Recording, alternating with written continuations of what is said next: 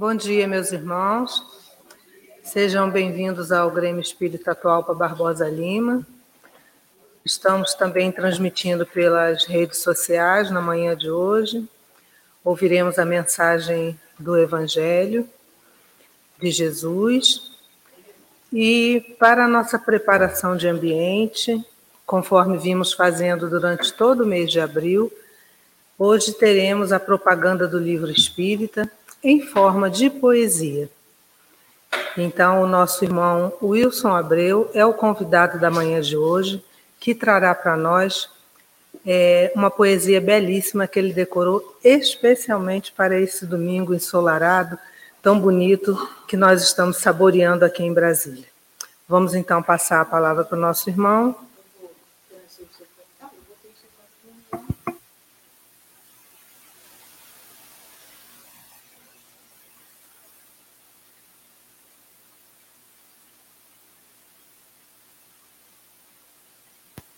Que publicou, fez publicar em Paris, na França, o livro dos Espíritos.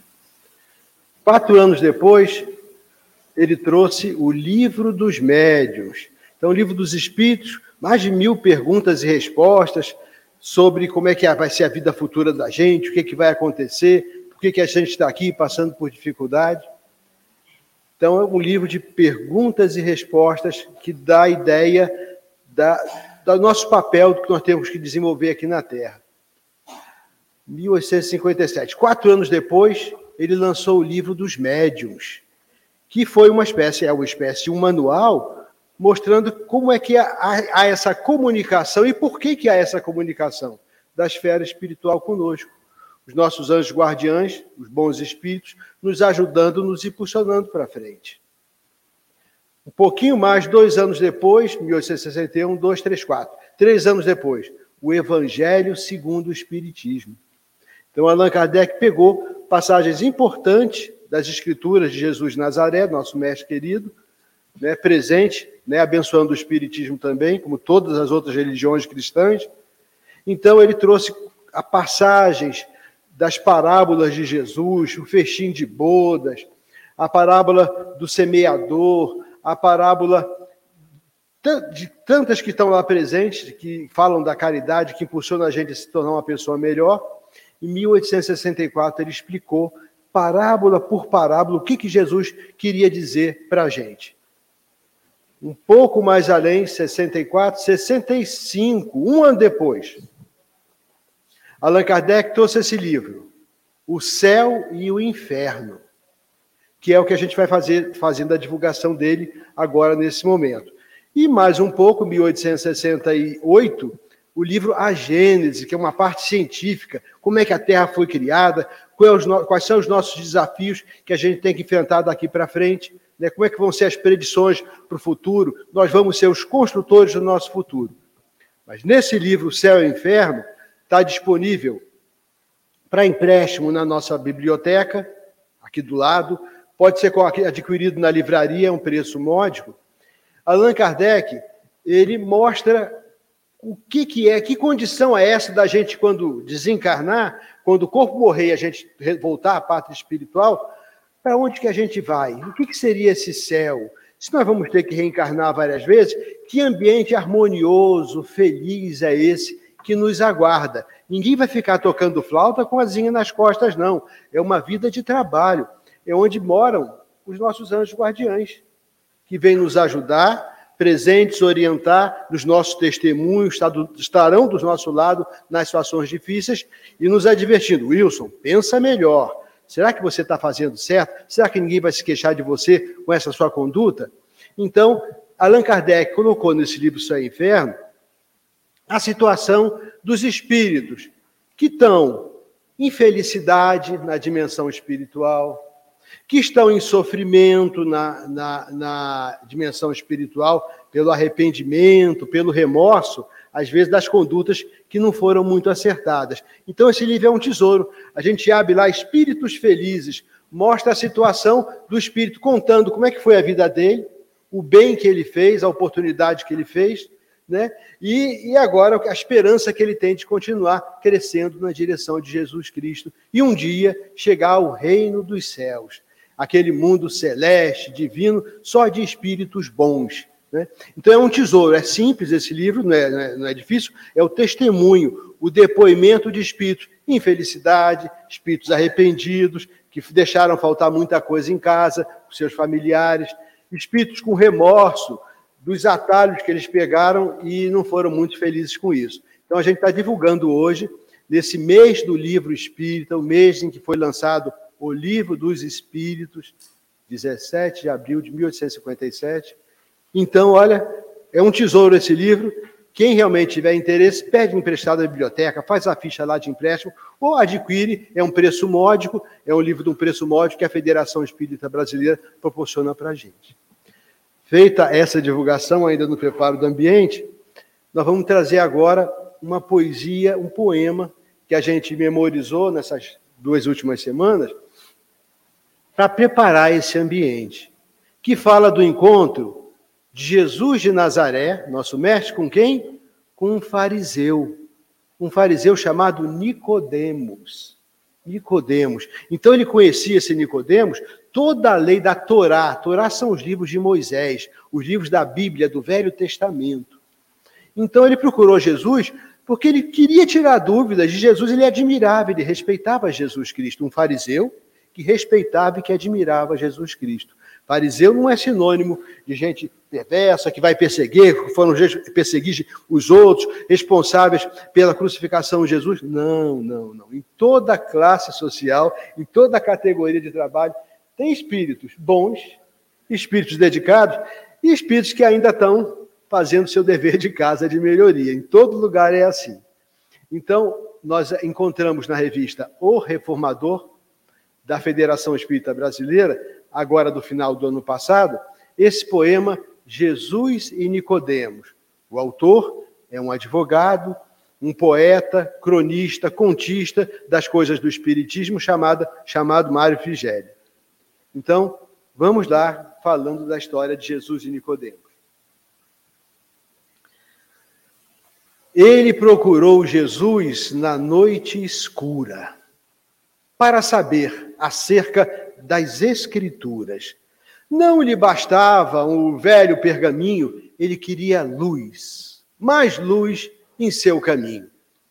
Embora fosse um mestre em Israel, há tanta coisa entre a terra e o céu, que aquele outro mestre sapiente, que ele admirava, embora ocultamente, talvez lhe desse a chave que ignora. Por isso, o estava procurando agora. Rabi, ninguém iguala os feitos seus. Isso comprova que tu vens de Deus. Jesus responde ao mestre sinedrita do sinédrio. Há tanta coisa, tanta verdade, e esta é a palavra, a verdade que deve ser dita. Quem não nascer do Espírito outra vez, também da água em nova gravidez, não entrará no reino do Senhor.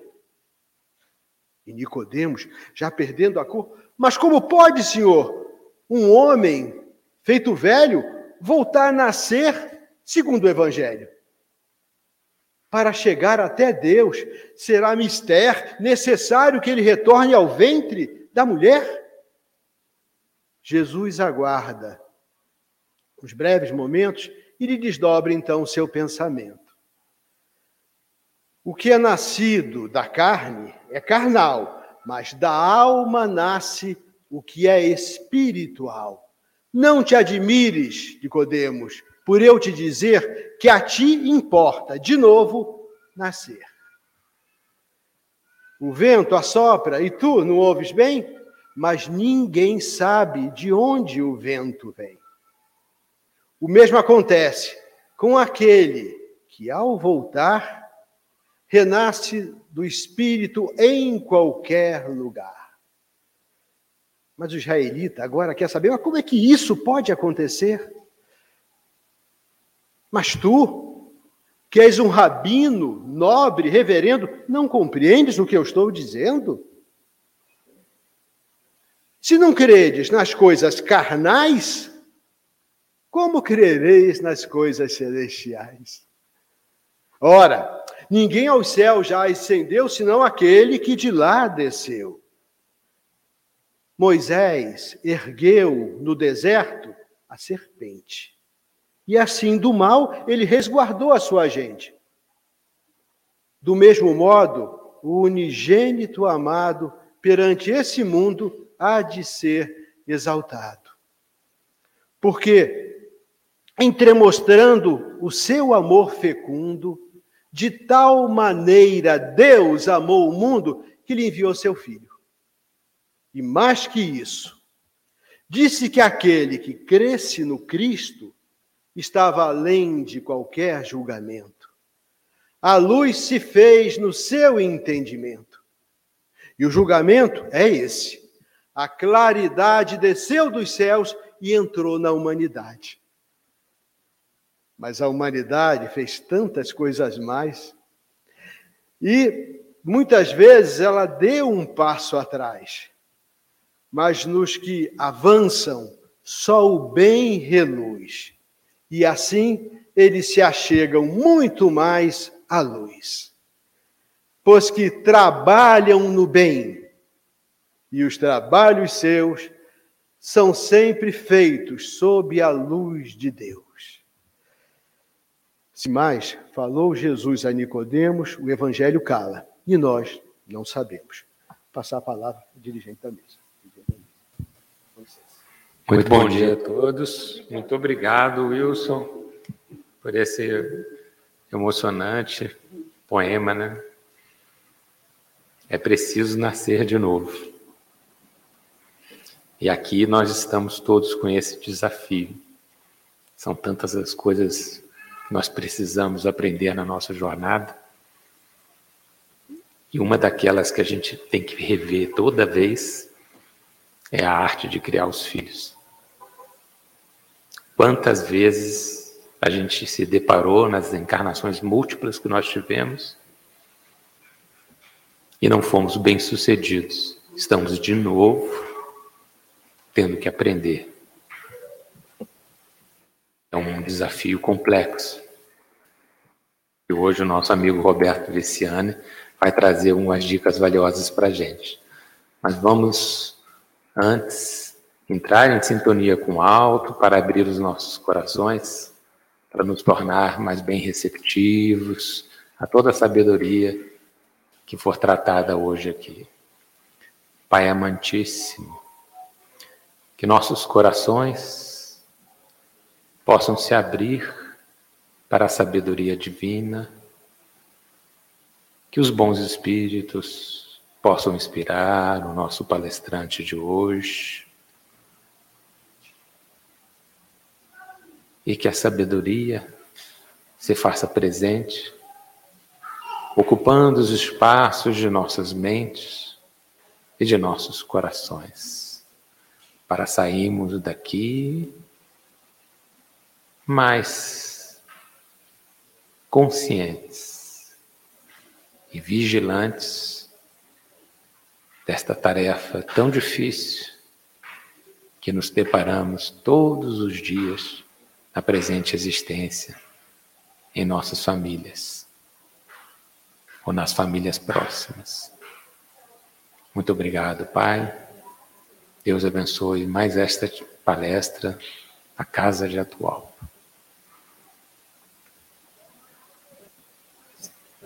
Passa a palavra então para o nosso palestrante. Muito obrigado.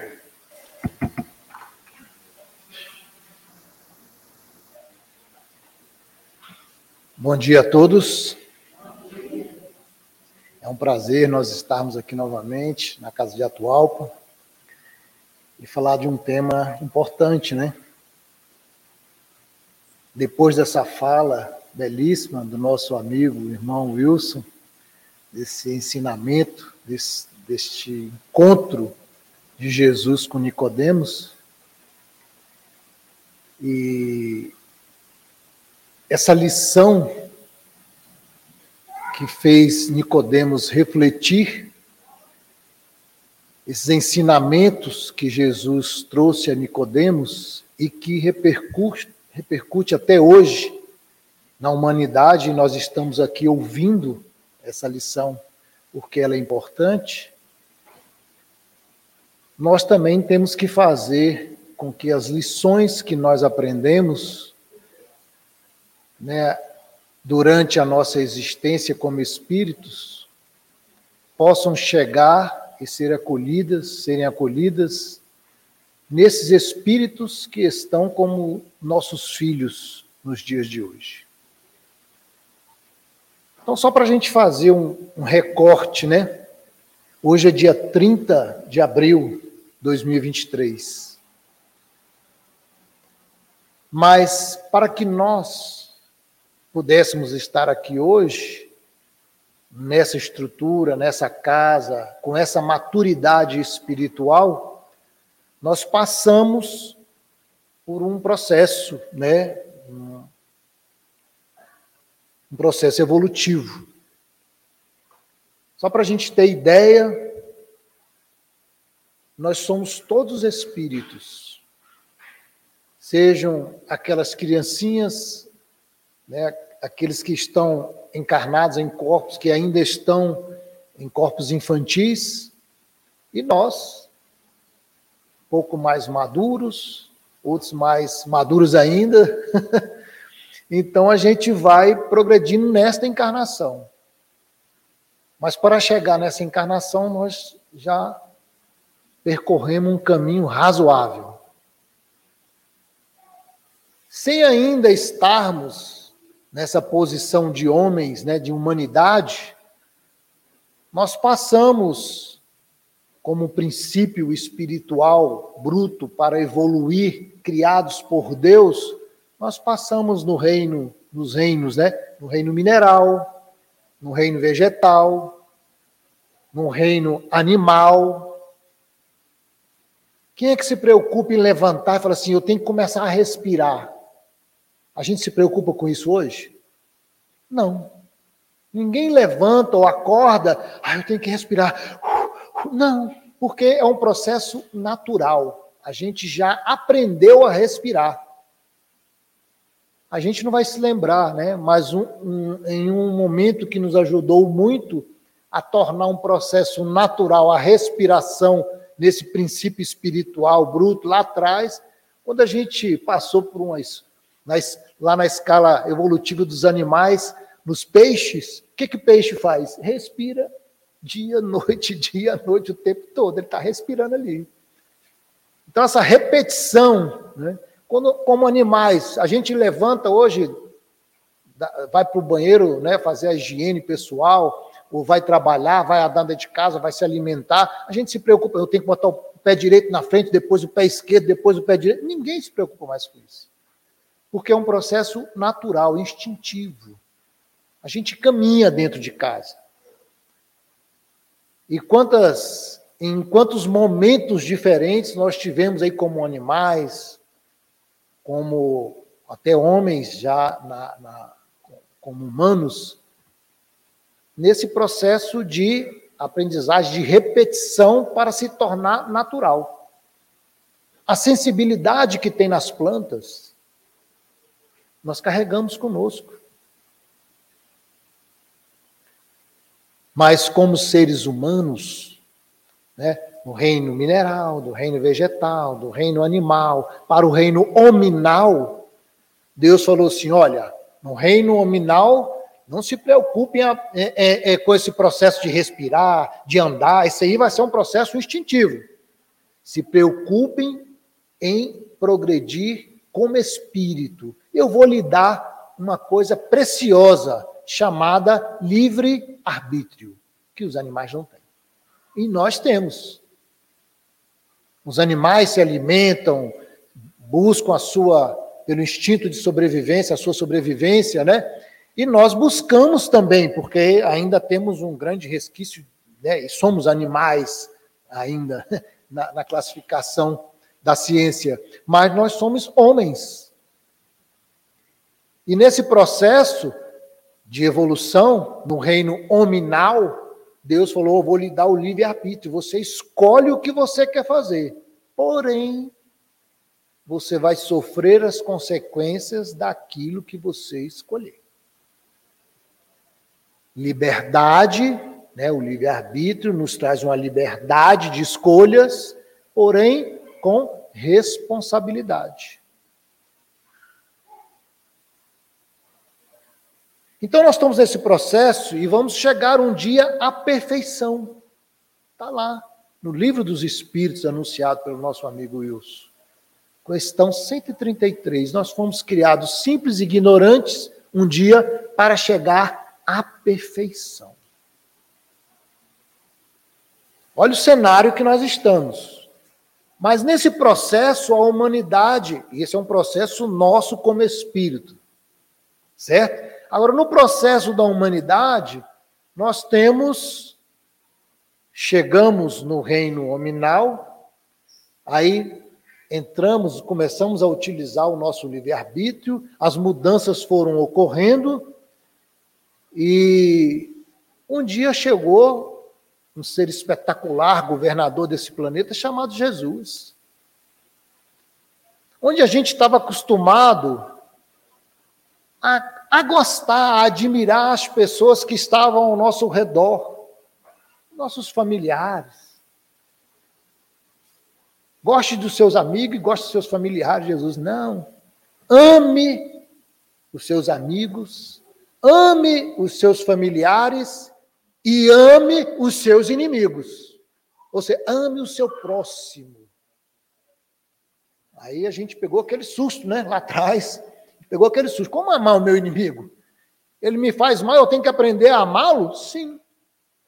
Nós somos todos irmãos. E nesse processo evolutivo da humanidade e dos espíritos, nós nos encontramos e nos reencontramos diversas vezes. Porque nas convivências durante as várias encarnações, nós fazemos coisas boas e fazemos outras coisas que não são muito agradáveis. E aí prejudicamos e somos prejudicados nesses processos. E aí Deus falou: olha, eu te dei o livre-arbítrio. Você tem que aprender a amar, mas com responsabilidade. Tem uma leizinha chamada lei de ação e reação. Essa lei de ação e reação, ela diz o seguinte: a cada ação, cada atitude que você toma, você vai receber de volta aquilo que você fez. Então, abra o olho. Liberdade com responsabilidade. E aí, nesse processo, de crescimento, de evolução do espírito e da humanidade, a gente vai encontrando e reencontrando com aqueles que nos fizeram bem e mal, e nós fizemos bem e mal, para ajustar essas condutas, esses comportamentos, essa afinidade e aprender a transformar o mal em bem, o desamor em amor aprender a suportar primeiro as pessoas ou os espíritos nos corpos dessas pessoas, a suportá-los, a conviver com eles, para, num momento mais maduro, aprender a amá-los. E esse é o nosso processo.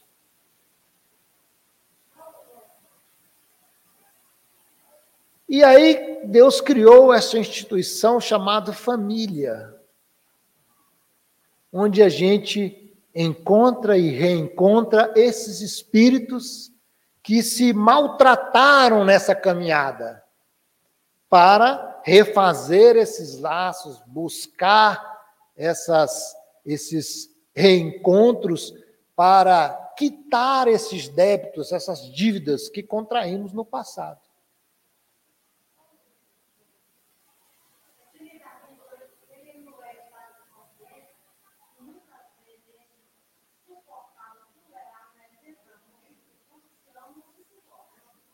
É, muito bem. A gente, quando a gente ama, a gente não suporta, não tolera, a gente ama, né? Só que no processo de crescimento do espírito, para a gente aprender a amar, e a gente ainda não aprendeu a amar como Jesus nos ama, independente da nossa situação, porque o que, que Pedro fez com Jesus? E Pedro era seu apóstolo. O que, que Judas fez com Jesus? E Judas era seu apóstolo, escolhido por ele para ajudar a apoiá-lo. Ele foi traído, ele foi negado.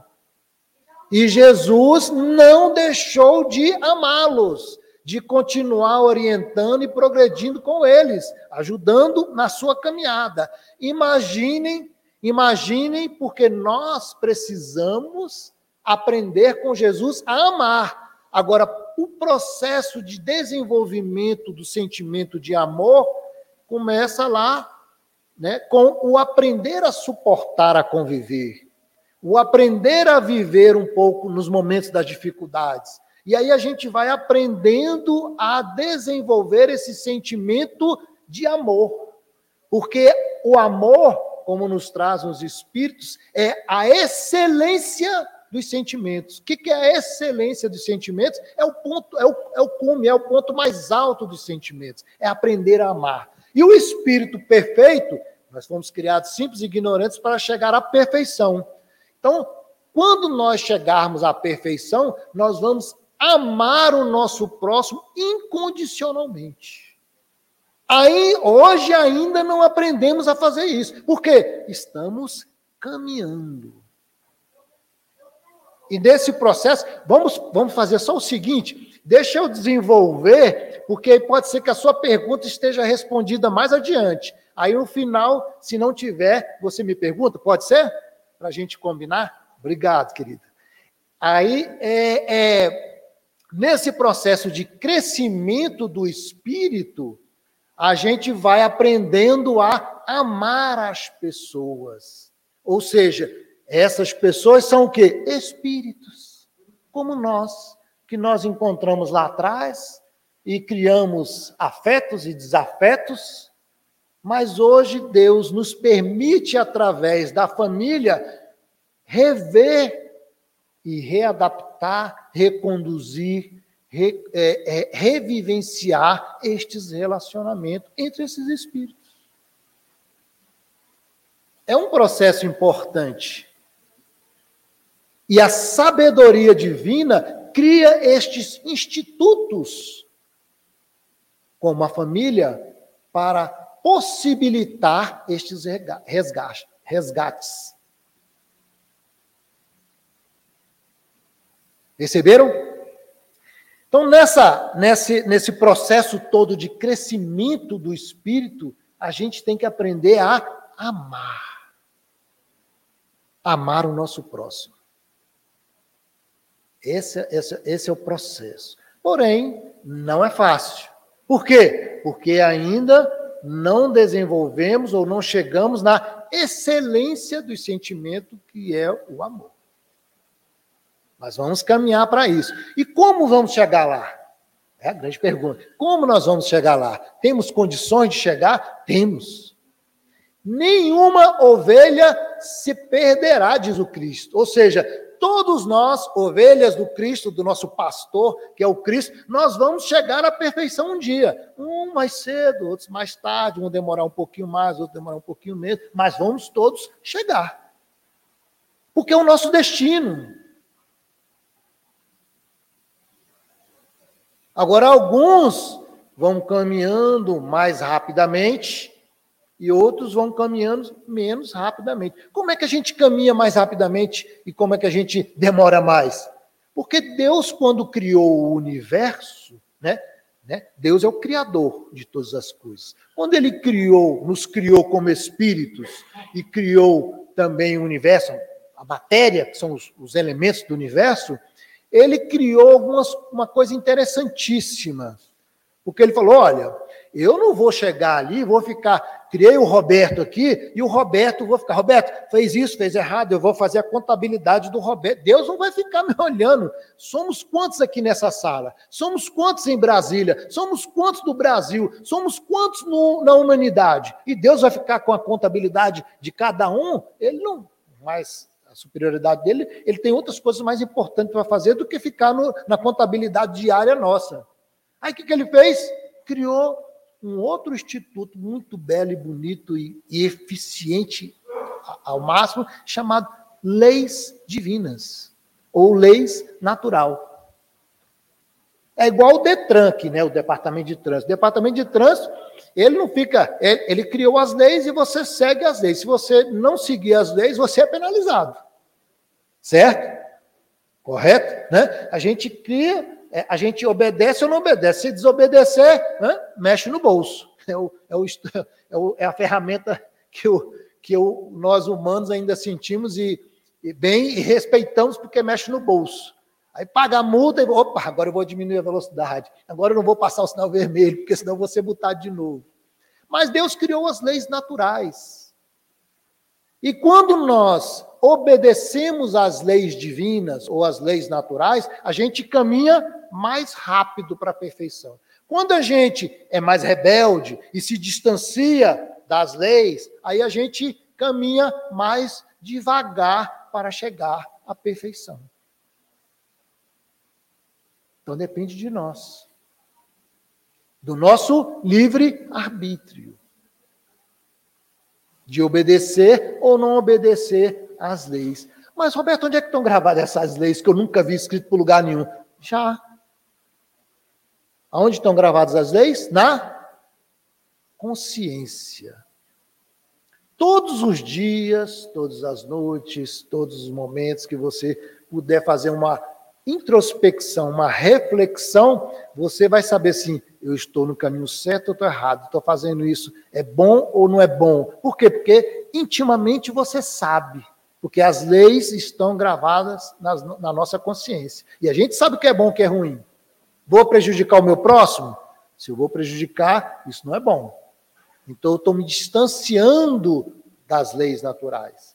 Então eu vou fazer o que vou amar o meu próximo, vou amar a Deus, vou respeitar as leis de Deus, vou amar o meu próximo. Então, se eu estiver buscando isso, eu vou estar respeitando essas leis, vou andar mais próximo das leis e vou chegar mais rapidamente à perfeição. A conta é simples, a operação é que é complicada, né? A gente fazer isso é que é difícil. Mas Deus usa os recursos, né? nos traz ferramentas e ele nos deu o livre-arbítrio, depois ele veio e nos trouxe a lei de amor, para que a gente aprendesse: olha, faça assim. Deus é o Criador, Jesus é o Filho de Deus, governador do planeta, nosso irmão, responsável por nossa condução aqui na Terra. Ele veio e nos trouxe o exemplo de como amar o nosso próximo, mesmo sendo os nossos inimigos. Isso há dois mil anos atrás. E nós não aprendemos até hoje. Por quê? Porque nós estamos amadurecendo. E à medida que nós, espíritos, né, que estamos aqui na humanidade, vamos amadurecendo, ele vai nos oferecendo, nos dando outras possibilidades de crescimento. Aí, como foi anunciado pelo nosso querido Wilson, 1857, 18 de abril, o que, que, que o Cristo, né, o Pai, e, e, e, o Cristo em nome do Pai nos trouxe, nos permitiu receber pelo nosso querido Allan Kardec a doutrina espírita. Mas o que é a doutrina espírita assim de tão espetacular? Será que é um marco na humanidade ou não é? Quando a gente passa por reino nominal e recebe o livre-arbítrio, é um marco para a gente espírito. Quando Jesus vem à humanidade e nos traz a lei de amor, é um marco para a humanidade. E quando a gente recebe o Espiritismo, é um marco para a humanidade? É. Por que é um marco para a humanidade? Por quê? Porque a doutrina espírita, nós aqui na Terra, nós aprendemos, e num processo natural, a viver e, e, e progredir em função da matéria. Tudo para nós é matéria, né? A gente, né? Você, a gente não vê o que está no plano espiritual, não para a gente isso não tem importância, porque eu não estou vendo. Mas eu vejo se o outro está com a roupa bonitinha, eu vejo se o outro tem um cabelo, se é careca, se é gordo, se é barrigudo, se, é, se, é, se é careca, se é alto, se é baixo, né? se tem a roupa boa, se tem o um carro, se não tem o um carro, se tem a casa bonita, se tem a casa feia. A gente olha isso, porque isso é matéria. E a gente aprendeu num processo natural a evoluir observando a matéria. Natural esse processo. Porque Deus nos deu a matéria como elemento do universo para ajudar no nosso progresso. Só que a gente está acostumado só com essa matéria física, pela nossa maturidade espiritual. Porém, existe matéria que a gente não enxerga, que é a matéria do plano espiritual.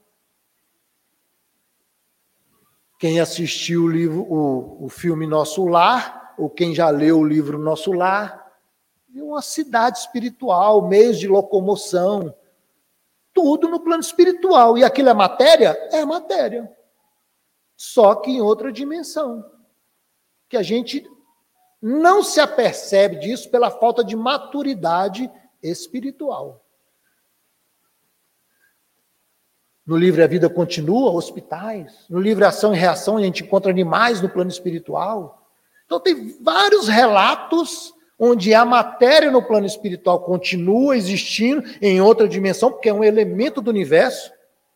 Porque se no, universo nós temos Deus, que é a inteligência suprema, nós temos o espírito, que é o princípio inteligente, e nós temos a matéria, que são os três elementos do universo, Deus está em tudo. O princípio inteligente que nós, é, é, nós espíritos, se não é, se não é espírito, o resto é matéria. Então, o que está nessa sala aqui? Da metade da sala para baixo, eu gosto sempre de usar essa analogia, né? Da metade dessa, desse salão aqui para baixo, o que tem mais? Matéria invisível ou visível? Invisível. A gente acha que é visível porque é quem está enxergando, mas entre as matérias visíveis, a matéria invisível ainda é em maior quantidade. Agora, daqui para cima, da metade do salão para cima, o que tem mais? Matéria invisível ou visível? Mais ainda invisível. E se a gente sair ali fora e olhar para o céu? Mais matéria invisível ou invisível? Invisível. E o que, que tem a ver essa conversa? Tem a ver é que a doutrina espírita nos fez olhar para o mundo espiritual, para esse mundo invisível que as outras doutrinas não, não, não, não, não nos ensinaram a olhar, não nos dão essa possibilidade de aprender o que existe no mundo invisível. É um marco para a humanidade ou não é um marco para a humanidade? É um marco. Se o que existe mais no universo é mundo invisível e existe e vem uma doutrina e nos ensina, olha, o seu olhar não é só da matéria visível. Olhe para a matéria invisível. Tente percebê-la. Saiba que ela exista que ela existe e que você, mais cedo ou mais tarde, quando perder o corpo físico dessa matéria bruta, você vai estar no plano espiritual, que é da matéria invisível. Atente para isso. É o seu destino. É a sua principal vida de espírito, não é de matéria, é esse corpo físico. Para você chegar à perfeição, você vai ter que usar vários corpos para chegar lá um dia à perfeição. Você tem que progredir. Deus lhe deu a matéria mais bruta, mas lhe deu a matéria no plano invisível. Então o Espiritismo é um marco na humanidade? É um marco na humanidade. É um marco para nós, a nossa evolução. A gente passou a ter outro olhar. E com essa visão, olha como amplia o nosso conhecimento e as nossas possibilidades. E o que, que tem a ver isso com criar, educar os nossos filhos? tudo a ver. Porque se eu tenho a cabeça restrita à matéria física, eu vou mostrar para o meu filho que o que existe é só matéria bruta, essa matéria que existe aqui, que nós conseguimos enxergar. Mas a partir do momento que eu olho para o meu filho e falo assim: meu filho, você é um espírito, é um princípio inteligente criado por Deus. E esse princípio inteligente criado por Deus, a vida dele principal é no mundo espiritual, que não é esse mundo material. Você está aqui de passagem. Nós estamos aqui de passagem. Então nós temos que viver e conviver pensando no nosso futuro. Olha como ampliou a nossa possibilidade de conversas, de educação do nosso filho. Olha o nosso norte qual vai ser. Onde eu quero chegar? Eu vou conduzir um carro. Eu quero fazer uma viagem daqui para. Onde é que vocês querem viajar no carro? Vamos lá. Manaus. Eita! Manaus, viagem é longa, viu? Viagem é longa para Manaus, mas é uma boa viagem, né? Tem estrada asfaltada, tem estrada de terra também, eu acho que deve ter. Os asfaltos não estão muito bons e por aí deve ter aí uns buracos. É, é, nós vamos sair de uma região é, menos quente para uma região mais quente. Que tipo de roupa que eu vou levar para essa viagem? Eu fiz a revisão no meu carro, eu vou pegar uma estrada meio danada, muitos buracos. E aí, como é que tá o freio do carro? Eu, o cinto de segurança tá bom? Eu vou conduzir um carro. É importante eu avaliar a condução do carro para eu conduzir um carro bem. É importante avaliar as condições do carro. É importante. É importante eu saber para onde eu vou nessa viagem para eu levar é, é, as coisas adequadas na viagem. Vou, vou montar uma mala. Aí eu vou para Manaus, vou levar meus casacos, todos aqueles peludos, aqueles né, aquecidos, vou morrer assado lá em Manaus. Não vai adiantar, né? Eu tenho que levar a roupa mais leve. Não é isso? Então a gente tem que conduzir um carro. Se eu vou conduzir um carro, vou me conduzir numa viagem, eu tenho que saber como eu vou fazer. Eu tenho que entender. Vou conduzir uma empresa. Eu tenho que saber qual o objetivo da empresa. O que, que ela vai fazer? Ah, ela vai fazer carros, ela vai fazer roupas, ela vai fazer é, computadores. Ah, e o que, que eu vou fazer com as pessoas que vão trabalhar lá? Como é que eu vou ensinar para elas? Olha, tem princípios nessa empresa. Você tem que respeitar o seu colega de trabalho. Você tem que fazer isso. Começa tal horário, sai tal horário. Agora com teletrabalho, né? Você vai a coisa ampliou, mudou, é o novo normal, né? Então você tem várias coisas para você aprender e para ensinar numa empresa para conduzir aquela empresa e aquelas pessoas que, traba que trabalham com você. Da mesma forma, é conduzir espíritos, que são nossos filhos. Como eu vou conduzir meu filho, que é um espírito como eu? Para onde nós vamos? Para onde ele vai? Nós vamos chegar à perfeição. Como é que eu tenho que caminhar? Como é que eu tenho que conduzi-lo e me conduzir para a gente chegar na perfe à perfeição de maneira mais tranquila? É dessa forma que a gente tem que pensar. Então, primeiro, nós estamos já num local quantas pessoas da humanidade estão dentro de um centro espírita? Apesar do, da, da, da, doutrina espírita ser. Não, vamos, falar de centro espírita, não. Quantas pessoas na humanidade têm acesso à doutrina espírita ou se interessam pela doutrina espírita? E a doutrina espírita nós já verificamos que é um marco para a humanidade, que ela é importante para a humanidade. Agora, quantas pessoas têm acesso à informação? Poucas ainda. Ah, por quê? Porque não estão maduras para o entendimento sobre reencarnação, por exemplo. Não, estão, não, não entenderam o encontro de, de Nicodemos com Jesus, relatado aqui por, pelo, pelo Wilson. Não entenderam esse encontro, não entenderam a mensagem de Jesus para Nicodemos. É preciso nascer de novo. É preciso reencarnar. É preciso fazer a reforma íntima é preciso nascer de novo como espírito para chegar à perfeição. É a mensagem de Jesus.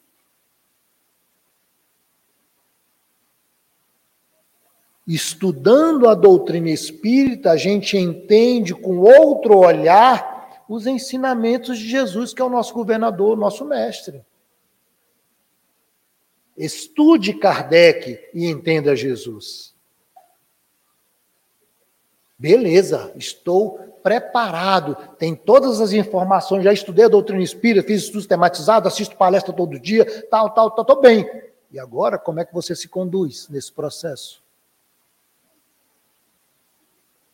Como é que eu vou conduzir, ajudar a conduzir o meu, meu filho, aquele espírito que está no corpo, que é um espírito como eu? Estamos caminhando juntos. Não é porque eu sou pai, que eu sou mãe, que eu sou melhor do que ele. Tem muitos espíritos hoje reencarnados que estão com os nossos filhos que são mais evoluídos do que nós. Nessa escala já estão mais adiante. Ah, mas eu sou o pai, eu sou a mãe. É, mas você vai tropeçar ali na frente. E quem é que vai te amparar? Ele, quando ele tiver mais, mais maduro um pouquinho nessa encarnação, ele que vai te dar o suporte para te carregar. Que não você não ia dar conta. E hoje a gente acha que o nosso filho é aquilo que nós temos que fazer com que ele seja ali, né? Nós somos superiores porque nós somos os pais. Nada disso. O processo não é, a leitura não é essa não. Nós somos todos espíritos em evolução. E temos que aprender a nos respeitar como espíritos e a nos amar nesse processo, nessa caminhada. E aí a doutrina espírita traz, vem, nos, nos mostra esse, esse outro leque, né? Essa, nos disponibiliza essa quantidade de informações de cara ali em 1019 perguntas, né? que na realidade são 1193 perguntas no livro dos Espíritos, certo? Porque se a pergunta é o tem a interrogaçãozinha na frente, né? Então tem pergunta, tem, tem itens que tem mais de uma pergunta, tem itens que nem são perguntas. Mas então, se você for olhar lá da mil, segundo o estudioso José Jorge, já desencarnado, são 1.193 perguntas. Fora as outras obras básicas. Então, quantas informações nós temos sobre o mundo espiritual, sobre a vida após a morte? Ah, mas como é que eu, poxa, eu sou sozinho para ajudar na educação do meu filho, como é que eu faço? Simples, meu amigo. Se você já frequenta uma casa espírita, aí, né, o movimento espírita, os espíritas que foram aprendendo, falam assim: olha, eu aprendi o espiritismo, adoro. Eu gosto até, eu peço permissão para dar o exemplo do meu pai. Meu pai, né, eu, quando eu reencarnei, meu pai, meus pais já eram espíritas, né? Então a gente morou muito no interior, várias cidades, Naí, Pedreiras, no interior do Maranhão, e outras cidades a gente já morou Brasil afora. E Macaé, né, Muriaé. Então, e meu pai, o que acontecia? Ele, ele conhecia a doutrina espírita e, e era tão maravilhado com a doutrina espírita que ele começava a conversar com as pessoas. Olha, e tem uma doutrina que é maravilhosa, e falava, falava, falava. Naquela época dele, né, era mais difícil você falar de espiritismo. Mas ele falava mesmo assim, que ele estava encantado com o Espiritismo. E aquilo estava ajudando ele na, na, no seu entendimento. E aí ele começou a compartilhar a doutrina espírita com as pessoas, ou seja, ele começou a movimentar a doutrina espírita na humanidade, no, no, no, no, no ciclo de amizade de, de pessoas que ele convivia ele começou a fazer movimento espírita. E aí a gente fazia o evangelho no lar. Aí as pessoas que, que ele conversava, que se interessavam, ele convidava, você não quer no evangelho no lar lá em casa? Porque antigamente no interior acontecia muito isso, não tinha centro espírita. Aí você fazia o evangelho no lar, as pessoas vinham. A gente estudava ali os livros dos espíritos, o evangelho, fazia uma prece e tal, fazia uma vibração, e as pessoas iam se interessando. Quando a casa lá em casa começava a encher de gente, ele, opa, Deixou de ser um evangelho no lar. Vamos fundar uma casa espírita? Aí ele ia, juntava o um grupo de pessoas, fundava um centro espírita naquela cidade, e ali começavam as várias atividades, palestra, evangelização e tudo mais. E quando a gente ia embora, o centro espírita ficava funcionando. Até lá nos anos 70, né, né, ele, ele, comprou uma fazenda no interior do Maranhão, e aí nós fomos, ele, ele tinha ele tinha lá, eram, foram 36 mineiros e dois capixabas. Compraram um fazendo do lado do outro, assim, sabe? E aí ele saía do grupo, e só ele que era espírito. Mas aí ele saía de noite, ele saía né, oito horas, depois de um dia de labuta, mexer com fazenda não é fácil, acorda cedo, trabalha, trabalha ali, né? E aí ele, oito horas, quando ele tomava o banho e tal, e aí ele ia visitar o, da fazenda vizinha, o outro amigo dele, chegava lá, tinha um pessoal que trabalhava na fazenda, tinha a família daquela pessoa ali, e aí acendia uma fogueira, começavam a conversar sobre o quê? Aí ele conversava, conversava, e quando ele introduziu o assunto de espiritismo, aí as pessoas começavam a perguntar, né? E no interior, nessa fazenda, tem muito esse dia, de aparecer imagem disso, não sei o que lá, as pessoas se assustam. Aí começavam a pedir explicações e ele começava a falar de espiritismo, de doutrina espírita. As pessoas ficavam encantadas. E eu acompanhava ele, e às vezes a gente ficava até meia-noite, mais de meia-noite, e ele falando sobre espiritismo à beira da fogueira, e as pessoas não iam dormir, ficavam ali atentas à doutrina espírita. E aquilo me encantou. Eu aprendi com meu pai a divulgar a doutrina espírita, a falar sobre espiritismo dessa forma. E algumas pessoas não estão lá no interior, não estão numa fazenda, não estão no lugar, no outro, mas estão aqui na capital federal. E aí nós temos vários diretores nessa casa que se juntaram, né? alguns fundadores ainda encarnados, né? alguns já não estão entre nós. Né? É, é, então existem pessoas que estão aqui e fundaram o atual, o Grêmio Espírita atual para Barbosa Lima que é uma casa espírita. Por que, que eles fundaram aqui? Porque querem, querem compartilhar esse conhecimento maravilhoso que é o Espiritismo. Ah, mas e como isso me ajuda? Dentro das atividades da casa espírita, existe uma atividade importantíssima para nós adultos, pais, que é a palestra pública, que é o estudo sistematizado, para a gente se preparar. Mas existe uma outra atividade que é muito importante para a palestra de hoje, que chama evangelização infantil e juvenil. Que a gente tem uma, a gente tem conhecimento, aprende a ter conhecimento com a doutrina espírita para ajudar na criação, para criar os nossos filhos, mas a casa espírita vem com um suporte que vem nos dar um apoio de outra forma que a gente não imagina, com recursos diferentes, com possibilidades outras, e a criança, desde pequenininha, além da nossa informação diária de doutrina espírita, de espírito, de mundo espiritual, de reencarnação, a gente, na casa espírita, na evangelização infantil, se fala de Jesus à luz da doutrina espírita. Então, existe uma evangelização para a criança que dá o suporte para o pai, e o atual tem essa estrutura. Como é que eu vou criar o meu filho? Como é que eu vou educar o meu filho? À luz da doutrina espírita, porque somos todos espíritos. Ah, tem alguma coisa que eu posso, onde eu posso me socorrer? Posso me socorrer no Grêmio Espírita Atual, ou em outra casa espírita perto da minha casa, para ajudar na educação do meu filho. Porque eu sozinho, às vezes, ele não me respeita. Às vezes nós temos, né, nesses desafetos de encarnações anteriores, meu filho não quer me escutar muito, porque tem uma aversão, né? A gente, nosso espírito está desencontrado aí nessa encarnação, mas eu levando para a evangelização, tem um evangelizador, uma professora, né, entre aspas, que é doce, preparada para dar aula, para atender, para conversar, um evangelizador, um evangelizador, que está preparado para cuidar, para ajudar nesse processo de de, de, de levar o conhecimento da doutrina espírita para os nossos filhos, ajudando-os nesse processo.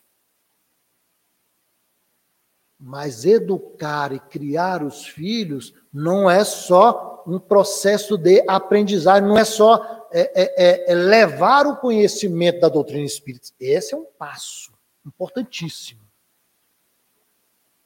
Mas o outro passo é formar o espírito moralmente, moldar o caráter do espírito, como ele vai se. É, a postura que ele vai ter, qual é a conduta que ele deve ter no seu dia a dia, como ele deve se comportar diante das várias experiências da vida, junto com o pai, junto com a mãe, junto com os irmãos, junto com o coleguinha vizinho, na escola, no centro espírita, em qualquer outro local, quando ele tiver for um adulto, na sua profissão, nos, com seus colegas de trabalho, como eu devo me conduzir? Aí que está a diferença. E nós não poderemos, né? E não podemos e não vamos abrir mão da doutrina espírita na condução, né, ou na formação dos espíritos que estão sob nossa responsabilidade como pais. É uma missão? É uma missão, nos dizem os espíritos. Ser pai é uma missão. Pai no sentido amplo, pai e mãe, né? Ser pai é uma missão. Então nós temos que buscar os recursos à nossa, à nossa disposição. Eu posso utilizar da doutrina espírita, eu posso não, livre-arbítrio, eu posso ou não posso. Mas se eu usar, eu amplio, né? Eu amplio o meu cenário amplio meu espaço, meu conhecimento, um leque de oportunidades, de possibilidades de reeducar o meu filho. Ou que seja, o espírito que está sob a minha responsabilidade e que eu tenho a missão de levar conhecimento para ele, mas mudar ou formar o seu caráter através das experiências diárias, porque cada um de nós é um espírito, há uma individualidade, é um espírito, é uma individualidade. E cada um de nós tem um passado, tem várias encarnações diferentes. Ninguém tem uma encarnação igual, é igual digital, todo mundo é diferente, é digital. Todo espírito é um, todos os espíritos são diferentes uns dos outros. Então, quando recebe o conhecimento da doutrina espírita e tem as experiências na encarnação atual, você se depara com situações difíceis e age de maneira A, B, C, D. Como? Não sei, porque depende das, das experiências anteriores. Que, jun, que junto com, com, a, com o conhecimento atual, isso vai lhe dar uma possibilidade de encarar aquela dificuldade. Como espíritos. Ah, mas e por que, é importante isso? Porque é importante nessa fase inicial, que é na fase da infância, o homem tem a maior. É, é o, no, no, no, na humanidade, né, no reino, no, na terra, né, nós temos, entre os animais, o homem é o que tem a, o período de infância maior. Por que isso? Facilita, né? O espírito, ainda em adaptação ao seu corpo físico, ele tem, é, é, é, ele ainda está é, mais, é, é a fase mais propícia a receber os conhecimentos e ser formado, de ser reestruturado, reeducado emocionalmente, moralmente, né? Com as instruções, a criança aprende muito, muito rápido. Hoje em dia você pega é, As crianças hoje pegam um celular, ela, né, às vezes o adulto chega ali, às vezes você compra um celular hoje numa loja e não sabe como mexer no celular. Entrega para o seu neto, entrega para o seu filho, fala assim, ó, vê aí como é que funciona, depois você, na hora do almoço você me ensina rapidinho, amanhã ele aprende tudo, depois ele vem na hora do almoço te ensina como mexe no celular ali. Você não precisa, não precisa ler manual, não. Deixar que ele sabe tudo. Então a criança ela tem uma habilidade, ela tem, ela, ela tem assim, uma, as possibilidades são grandes, ela, ela tem essa, essa, nessa fase, a aprendizagem é muito rápida. Então, nós temos que aproveitar essa fase da infância para levar o conhecimento espírita, para mostrar como é, supera as dificuldades na vida como encarnados.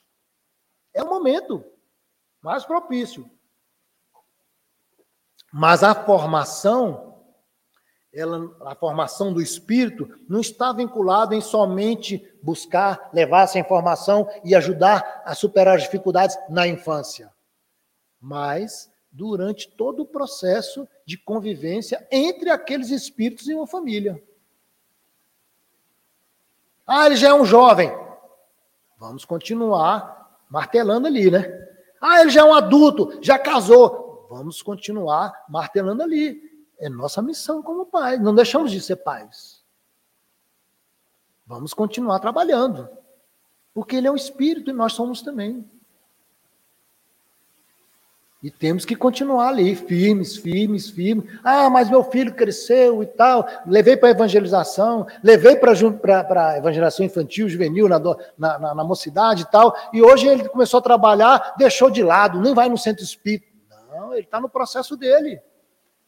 Cada um é cada um, daqui a pouco ele volta. Nós já fizemos a nossa parte. Se você não fizer a sua parte, você vai ser responsabilizado por isso. Você vai ser responsabilizado por isso. É nossa missão. Agora, se a gente fizer a nossa parte e ele não der continuidade dentro do processo de maturidade do livre-arbítrio que ele recebeu, ele assume a responsabilidade dele. Se a gente faz a nossa parte, a gente cumpre com a nossa tranquilamente. Vamos martelar. Agora, se ele não cumpriu com a dele, nós não podemos ser responsabilizados pela imaturidade que aquele espírito não alcançou. E muitas vezes a gente acha que o espírito, ah, não deu certo, a doutrina espírita não funcionou com meu filho. Se não fosse a doutrina espírita, ele poderia ser um, uma outra pessoa, bem mais rebelde. E por causa da doutrina espírita, por causa da doutrina espírita, ele é um espírito mais ameno, ou menos rude, menos rebelde, porque ele está na caminhada. Divaldo Franco conta a história de que ele estava num avião sentado e ele estava com o livro dos Espíritos, assim, lendo, né? Ali olhando o livro dos Espíritos, e tinha uma, um pastor ao lado dele, acho que era um pastor, ao lado dele, e começou a conversar com ele, falou assim: Você tem vários, você tem problema na sua vida, Edivaldo? Claro, tem muitos, não são poucos, não. Você passa por dificuldade? Passo sim. Aí o pastor falou para ele assim: Eu sei por quê. Fala, sabe? Então me diga por quê. Falei assim: É porque o senhor está lendo este livro aí, esse livro dos espíritos. Isso aí não dá, isso é coisa do diabo, isso é coisa do demônio. Aí o Divaldo olhou para ele assim: Mas meu senhor, muito obrigado pelo seu conselho. Mas se não fosse esse livro, eu não sei quem eu seria. Então, às vezes, a gente acha que a doutrina espírita não está ajudando, mas ela está. A gente é que não percebe, a gente é que não sabe o grau de imaturidade, o grau, o grau de, de, de, é, de inferioridade daquele espírito, né? como ele é rude, como ele é. E ele não sabe se colocar e tal, mas quando a gente orienta, e quando a gente firma ali e vai né, naquele processo de educação, de reeducação, e vai insistindo, vai persistindo, e é isso aí, é insistir e persistir com os filhos, seja criança, seja adolescente, seja adulto, nós temos que martelar ali, ó. Esse faz, isso é formar o caráter daquela, daquele espírito, para que ele possa, numa encarnação futura, ou na própria encarnação ou encarnação futura, ser um espírito, né, fazer parte do processo de, de, de, de, de maturidade daquele espírito, de progresso, para ele chegar à perfeição. E a gente contribuir naquele processo, porque lá atrás, em outras encarnações, nós já prejudicamos de alguma forma. Então nós temos que, que buscar é, é, refletir sobre isso. É muito importante. E, e, nós temos algumas ferramentas importantes, temos algumas ferramentas importantes que a doutrina espírita nos ensina né? A gente tem que ter paciência. A gente tem que ter persistência. A gente tem que ajudar nos momentos difíceis.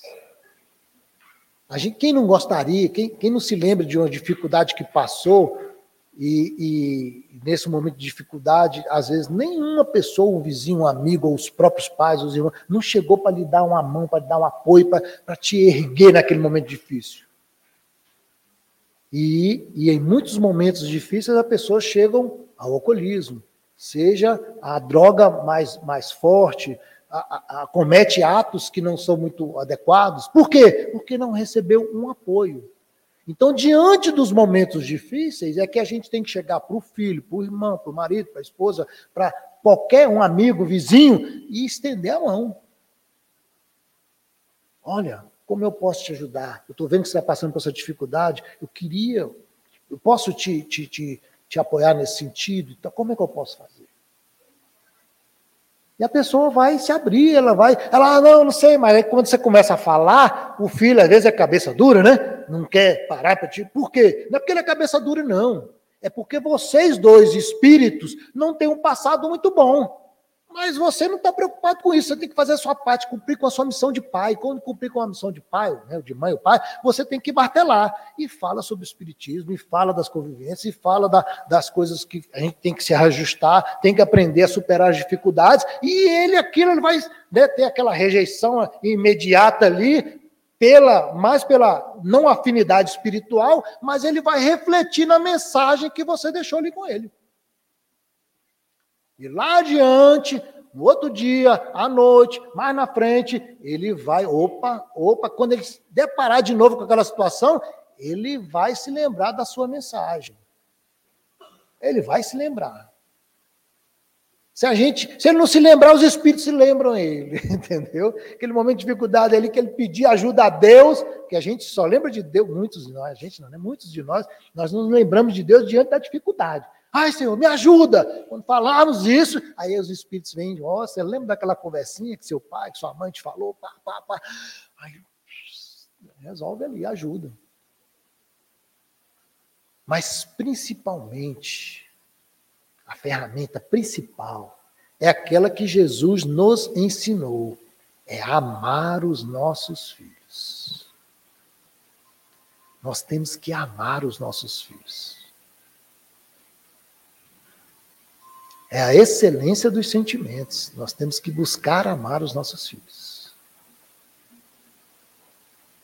Não podemos esquecer disso. Não podemos esquecer disso. Por que que acontece?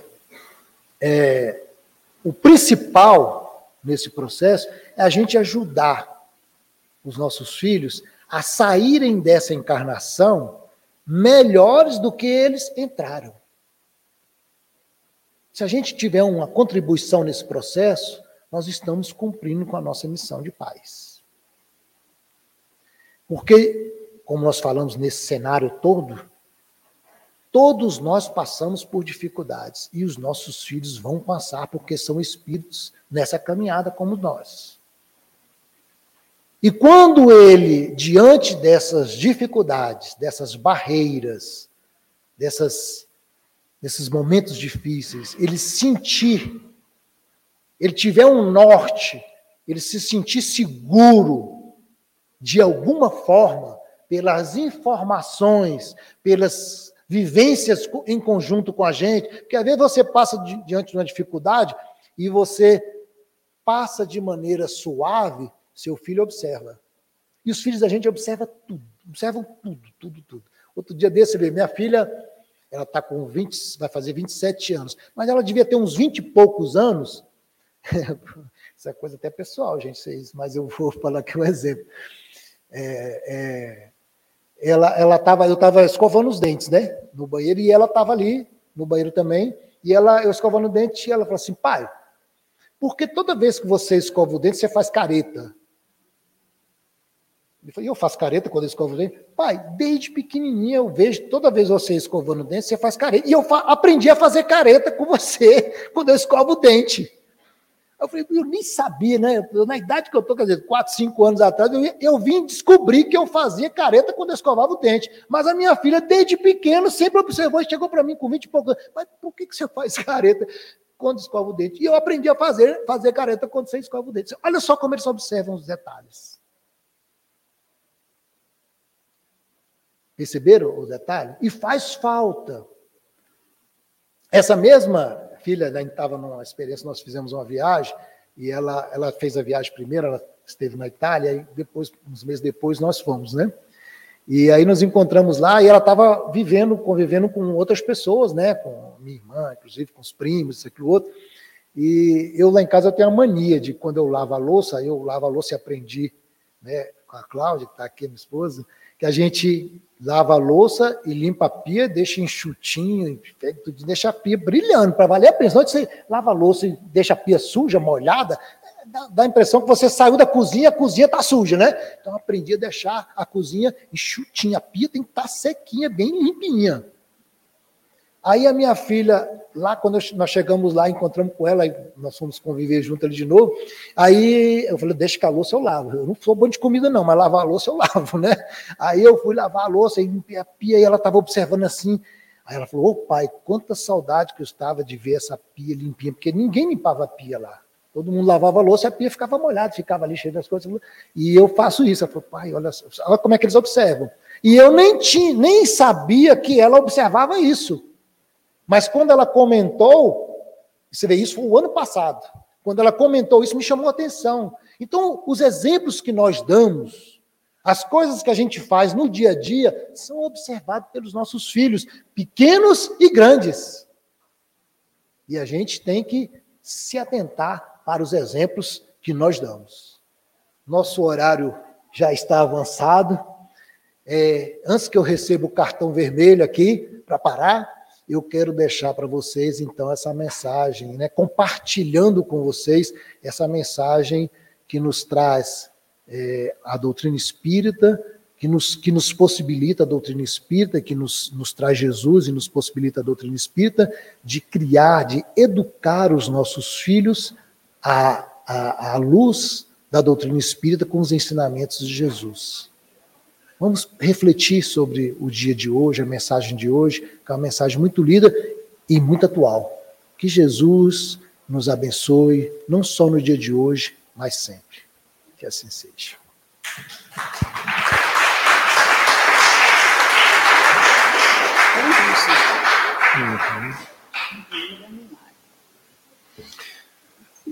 Gente, a, a, o nosso irmão enfatizou a riqueza que a doutrina espírita traz, lá de, desde Kardec.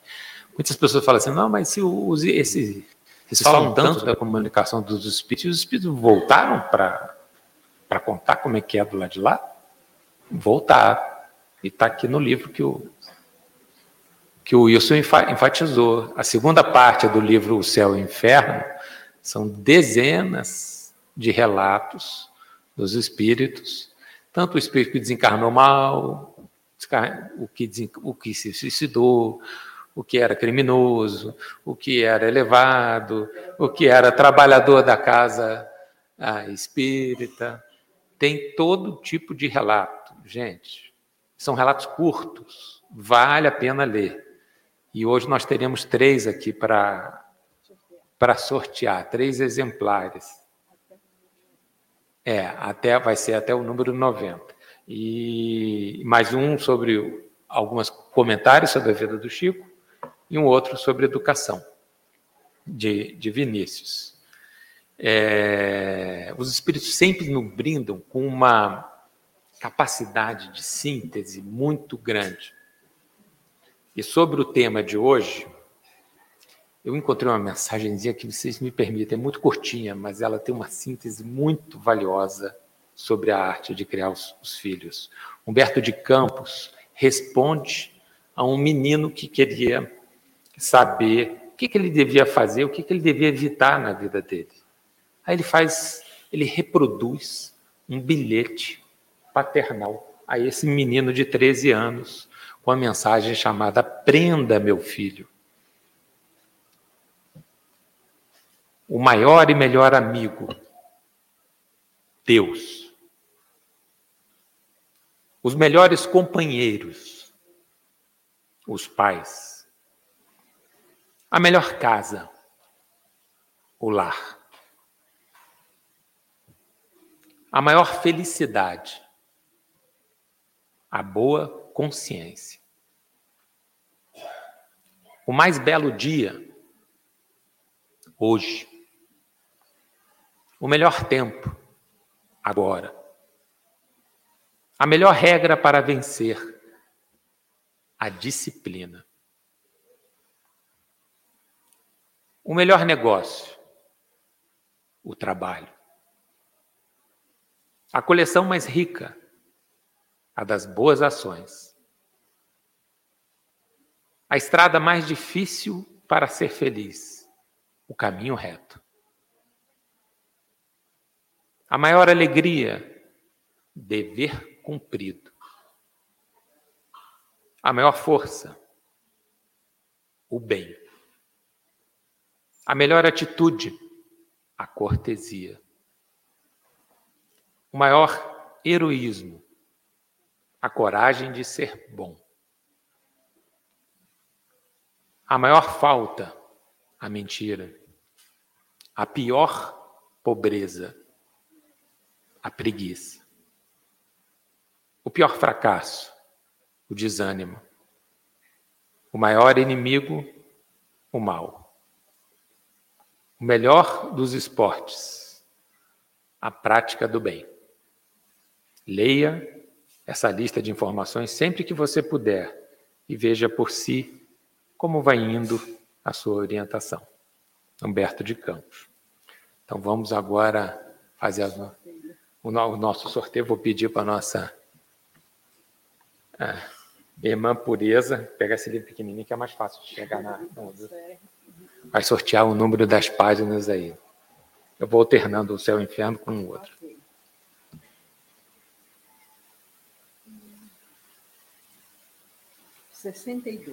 Então, alguém que está com. que pegou aquela mensagem de início, que o númerozinho aqui é 62. Quem está com o número 62? Rasgou a mensagem. É. Guardou na bolsa. Vamos Não guardou. Então é, vai. Vamos ver o 70? 70. Aí.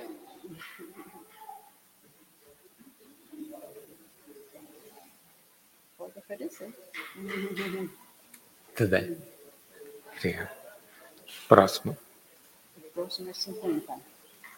50. Tá lá. Já tá vindo. Coisa boa.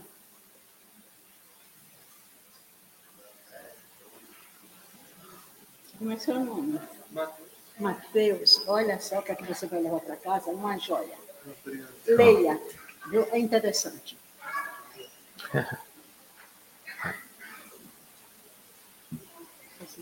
Aí, outra vez. 57. 57.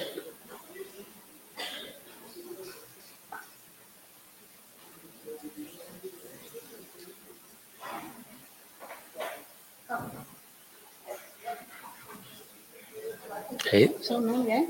Kleber. Kleber. Kleber, aqui. Já tem Calma, Kleber. inferno? Não, não tem. Não sei? Leia Tá, que tá você vai gostar. Obrigado. Tá bom. Próximo. Vai. Ó, ah, mas é tal coisa. Se fosse você a chamar, com certeza você estaria chamando duas moças. Vamos ver agora o. Vou chamar um número mais baixo. 40. Mais baixo? Hum. Mais baixo. 30. Hum. Hum. Hum. É, não tem jeito desse daqui, né? Ele é frequentador já da, da nossa casa há bastante tempo já, né?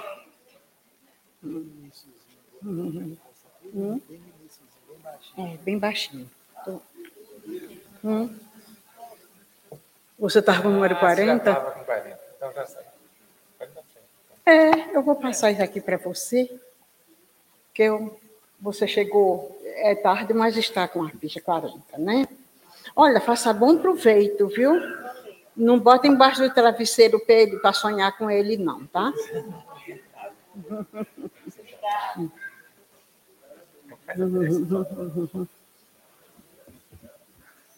Bem, meus irmãos, nosso tempo terminou e nós vamos agora elevar o nosso pensamento a Jesus, fazer a nossa prece, agradecer por esses momentos que aqui passamos. Vamos nos preparar para tomar o passe. Aqueles que quiserem naturalmente tomar passe. Aqueles que não quiserem podem se retirar sem nenhum. é, sem, sem acanhamento, pode ir. Não precisa tomar passe, porque o passe a gente toma por necessidade. Não toma o passe apenas por brincadeira ou porque eu estou aqui. Mas vamos tomar o passe na cabine. Aqueles que ficarem aqui também, se não quiser ir para a cabine, os bons espíritos já estão dando um passo em cada um de nós. A beleza que os bons espíritos nos oferecem com as suas bênçãos, mesmo que nós não estejamos vendo e nem sentindo. Vamos agora fazer a nossa prece e agradecer a Jesus. Obrigada, Mestre amado, por esses momentos que aqui estamos procurando nos conectar contigo, Senhor Jesus, com os nossos anjos guardiões, com todos aqueles que nos facultam uma boa existência, que nós possamos abrir os nossos corações para o amor, para o perdão, para a benevolência, para o trabalho, para tudo aquilo, Senhor Jesus, que é necessário para a nossa evolução. Queremos, Mestre amado, agradecer a presença amiga de todos os mentores que aqui vieram conosco trabalhar. Agradecer ao nosso irmão Roberto Versiani, que nos trouxe a palavra amiga do teu evangelho. E tu, Senhor Jesus, que nesse momento está a espraiar as tuas mãos benditas sobre cada um de nós, nos abençoe e nos dê a tua permissão para que em teu santo nome, em nome da nossa mãe Maria Santíssima e em nome de Deus sobretudo, nós possamos dar por encerrada, assim como de fato damos a primeira parte dos trabalhos da manhã de hoje, dizendo graças a Deus. Agora convidamos os nossos irmãos médios